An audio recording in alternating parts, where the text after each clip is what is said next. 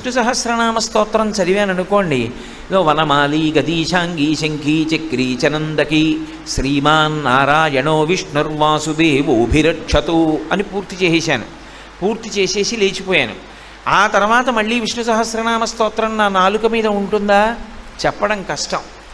అదే మీరు భగవన్నామ సంకీర్తనం చేశారనుకోండి ఒక అరగంట సేపు జై జై శంకర హర హర శంకర జై జై శంకర హర హర శంకర అని భజన చేశారు. భజన చేసి ఓ అరగంట అయిపోయిన తర్వాత వెళ్ళిపోతున్నారు. వెళ్ళిపోతున్నా కూడా మీకు తెలియకుండా మీ నోరు జై జై శంకర హరహర శంకర జై జై శంకర హరహర శంకర అని కాసేపు అంటూ ఉంటుంది. అంటే ఒకడుగా మొదలుపెట్టి చేసింది తరువాత కొనసాగుతుందా అంటే చెప్పడం కష్టం. పది మందితో కలిసి చేసినది భజనగా భగవన్నామం తర్వాత మీ ప్రయత్నం లేకుండా కొనసాగుతుంది. తర్వాత భజనకు ఉండేటటువంటి గొప్ప లక్షణం ఏమిటంటే ఒక్కడిని కూర్చుని ప్రతిరోజు ఆరు అయ్యేటప్పటికి విష్ణు సహస్రం చదువుతాను. అన్నాను అనుకోండి ఆరు అయ్యేటప్పటికి నేను కూర్చుందామంటే ఏదో పని జ్ఞాపకానికి వచ్చింది అనుకోండి ఇవాళకి మానేద్దాంలే అనిపిస్తుంది. అదే భజన చేయడానికి వెడదాం అన్నాను అనుకోండి అదో సంతోషంగా ఉంటుంది.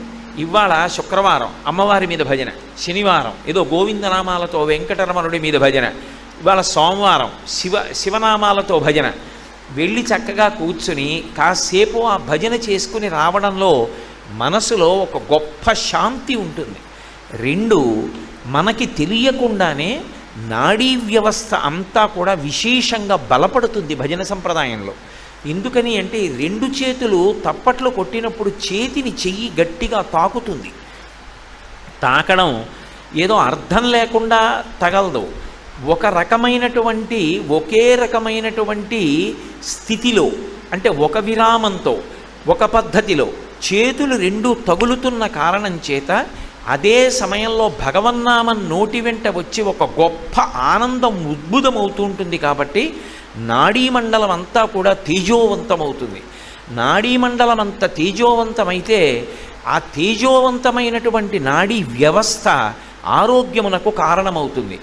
పైగా ఒక విష్ణు సహస్రనామ స్తోత్రాన్ని అందరూ చదవండి. అన్నాను అనుకోండి బ్రహ్మణ్యో బ్రహ్మకృత్ బ్రహ్మి బ్రహ్మ బ్రహ్మ అని ఏదో నామం చెప్పండి. అన్నాను అనుకోండి అక్కడికి వచ్చేటప్పటికి ఏమో మాకు నోరు తిరగదండి అని కొంతమంది ఆ శ్లోకం దగ్గర ఆగిపోవచ్చు. లేదా యజ్ఞో యజ్ఞపతిర్యజ్వా యజ్ఞాంగో యజ్ఞవాహన యజ్ఞభృత్యజ్ఞకృత్యజ్ఞీ యజ్ఞభుక్ యజ్ఞ సాధన అనమన్నాను అనుకోండి ఉచ్చారణ ఎందు దోషాలు రావచ్చు. కానీ మనకి పరమేశ్వరుని యొక్క కృపా విశేషం చేత రెండే రెండు అక్షరములతో ఉన్నటువంటి భగవన్నామములు ఏ ఒత్తులు లేకుండా ఉన్నటువంటివి రెండు ఉన్నాయి ఒకటి రామనామము రెండవది శివనామము. శివ చాలా తేలిక రామ చాలా తేలిక. ఈ రెండు నామాలు పలకడానికి నాకు ఎలాగండి చాలా కష్టం నా నోరు ఎలా తిరుగుతుందండి అని అనవలసినటువంటి అవసరం ఉండదు. చాలా తేలిక. పైగా మనిషికి పరానుకరణము అని భగవంతుడిచ్చినటువంటి ఒక గొప్ప కూసు విద్య ఉంటుంది. పరానుకరణము అంటే అది పసితనం నుంచి వచ్చేస్తుంది. పెద్దవాళ్ళు ఏం చేస్తున్నారో పిల్లలు అదే చేస్తారు. అమ్మ ప్రతిరోజు ఆడపిల్లని కూర్చోపెట్టి ముఖానికి అంగరాగాన్ని అలది అంగరాగం అంటే పౌడరు అంగరాగం అలది కళ్ళకి కాటుక పెట్టి బొట్టు పెట్టి చిన్న కొప్పేసి అందులో ఓ పువ్వులు పెట్టింది అనుకోండి ఒక ఆరు నెలలు అయిపోయిన తర్వాత పిల్ల ఏం చేస్తుందంటే తన ఆడుకునే బొమ్మ తీసుకొచ్చి కాళ్ళ మీద పడుకోబెట్టుకొని అమ్మ పౌడర్ రాసినట్టే పౌడర్ రాసి అమ్మ బొట్టు పెట్టినట్టు బొట్టు పెట్టి అమ్మ తనకి ఆమ్ పెట్టినట్టే దానికి ఆమ్ పెట్టి ఆమ్ అంటే అన్నం అన్నం పెట్టి పరానుకరణము. అమ్మ ఏం చేస్తోందో అలా చేస్తుంది. భజన సంప్రదాయమునందున్నటువంటి గొప్పతనం ఏమిటంటే ముందు వెళ్ళి కూర్చుని సంకీర్తన చేస్తాడు కాసేపు హరే రామ హరే రామ రామ రామ హరే హరే అంటాడు. ఓ పది రోజులు వెళ్ళిన తర్వాత ఏం చేస్తాడంటే తను కూడా ఆ చేత్తో చిడతలు ఉంటాయి అవి పట్టుకుని తాను కూడా వాటిని వాయించడానికి ప్రయత్నిస్తాడు.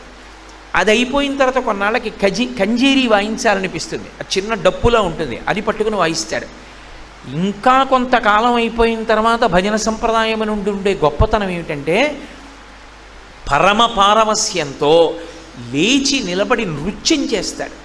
ఇప్పటికీ కర్ణాటకలో కొంత కొంతమంది విద్వాంసులు ఉన్నారు. భజన సంప్రదాయంలో వాళ్ళు చేయించేటటువంటి భజన చూస్తే మీరు తెల్లబోతారు. పదివేల మంది సభలో ఉండనివ్వండి తొంభై ఐదు సంవత్సరముల వయోవృద్ధులు ఉండనివ్వండి. వాళ్ళు భజన మొదలుపెట్టి వాళ్ళు భజన చేయించడం ఓ ఇరవై నిమిషాలకి తారస్థాయికి వచ్చిందనుకోండి ఎవ్వరూ కుర్చీలో కూర్చోరు. మీరు చెప్పక్కర్లేదు కుర్చీలో కూర్చోకండి లేవండి అని చెప్పక్కర్లా.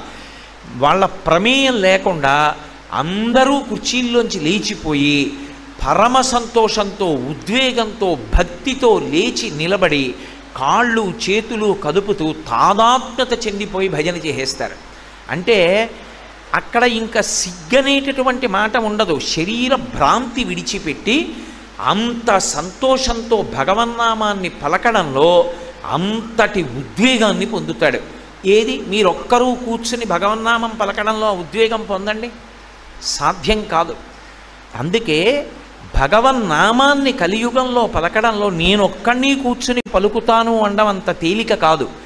భగవన్నామ సంకీర్తనము అన్నారు. అందుకే కలియుగంలో సంకీర్తనము అన్న మాటకు అర్థం ఏమిటంటే నువ్వు ఒక భజన బృందంలో సభ్యుడివి కావాలి.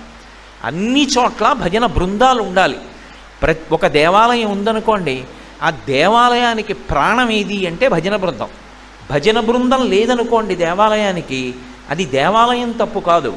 ఆ దేవాలయం చుట్టుపక్కల నివసిస్తున్న వాళ్ళు బుద్ధిహీనులు అని గుర్తు. దేవాలయ ప్రాంగణంలోకి వెళ్ళి నువ్వు భజన చేసుకోవాలి. నువ్వు ఒక్కడివి మొదలు పెడితే నీతో నలుగురు బయలుదేరతారు. పది మంది అవుతారు వంద మంది అవుతారు వెయ్యి మంది అవుతారు.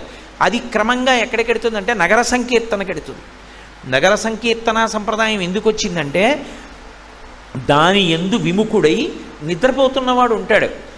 కానీ వీళ్ళేం చేస్తారంటే కంజరీలు పట్టుకుని ఆ చేతిలో చెడతలు పట్టుకుని భగవన్నామని చెప్తూ పాటలు పాడుతూ బ్రహ్మముహూర్తంలో తెల్లవారుజామున వీధుల్లో తిరుగుతూ వెడతారు. మంత్రం చెప్పడానికి మంత్రాన్ని జపం చేయాలన్నా పూజ చేయాలన్నా ధ్యానం చేయాలన్నా కొన్ని నియమాలు ఉంటాయి ఆ నియమం తప్పారనుకోండి అవి ఫలించవు. నేను మంత్రజపం చేస్తున్నాను అనుకోండి మంత్రజపం చేసేటప్పుడు నేను కదిలాను అనుకోండి నా కాళ్ళు చేతులు కదిలినా నేను కదిలినా ఆ జపం ఫలించదు. కదలకుండా స్థాణువై జపం చేయాలి. ధ్యానం చేస్తున్నాను అనుకోండి నేను కదలకుండా ఉంటే సరిపోదు. అసలు నా మనసు నిలబడడానికి ఆ గదిలో వాతావరణం ఉండాలి. ఆ వాతావరణం లేని చోట ధ్యానం చేయకూడదు. అలా చేశాడనుకోండి ఎవరైనా అసలు వాడికి ధ్యానం గురించి తెలియదని గుర్తు. చక్కగా ఎలా కూర్చుంటే మీకు సౌకర్యంగా ఉంటుందో అలా పలచటి మెత్తటి బొంత వేసుకుని గది తలుపులు మూసి నిశ్శబ్దంగా ఉండేటట్టు చూసుకొని చాలా కింది స్థాయిలో మంద్రంగా సువాసన వచ్చేటట్టుగా ఏదో కొద్దిగా ఒక్క అగరవత్తో లేకపోతే అరవిరిసినటువంటి సుగంధభరితమైనటువంటి పూల దండలో కొంచెం దూరంలో ఉంచుకుని భగవన్మూర్తిని మీరు దేన్ని ధ్యానం చేద్దామనుకుంటున్నారో కళ్ళు విప్పి తదేక దృష్టితో కాసేపు చూసి కన్నులు మూసి అదే మూర్తిని మీలోకి తెచ్చుకొని ధ్యానం మొదలుపెట్టాలి. అది ధ్యాన ప్రక్రియకి ప్రారంభ స్థితి. ధ్యానం మీరు ఎక్కడ పడితే అక్కడ ఎలా చేస్తారు? ఎంతో స్థాయికి వెళ్ళిపోతే తప్ప అది కుదరదు. అసలు అలా వెళ్ళలేరు. ఏ మహాస్వామి లాంటి వాళ్ళకో అది సిద్ధం తప్ప అందరికీ అది సాధ్యం కాదు. భగవన్నామం పలకడానికి మీరు స్నానం చేశారా?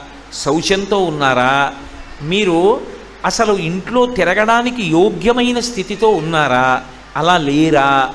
ఇటువంటి వాటితో దేనితోనూ సంబంధం లేదు భగవన్నామానికి.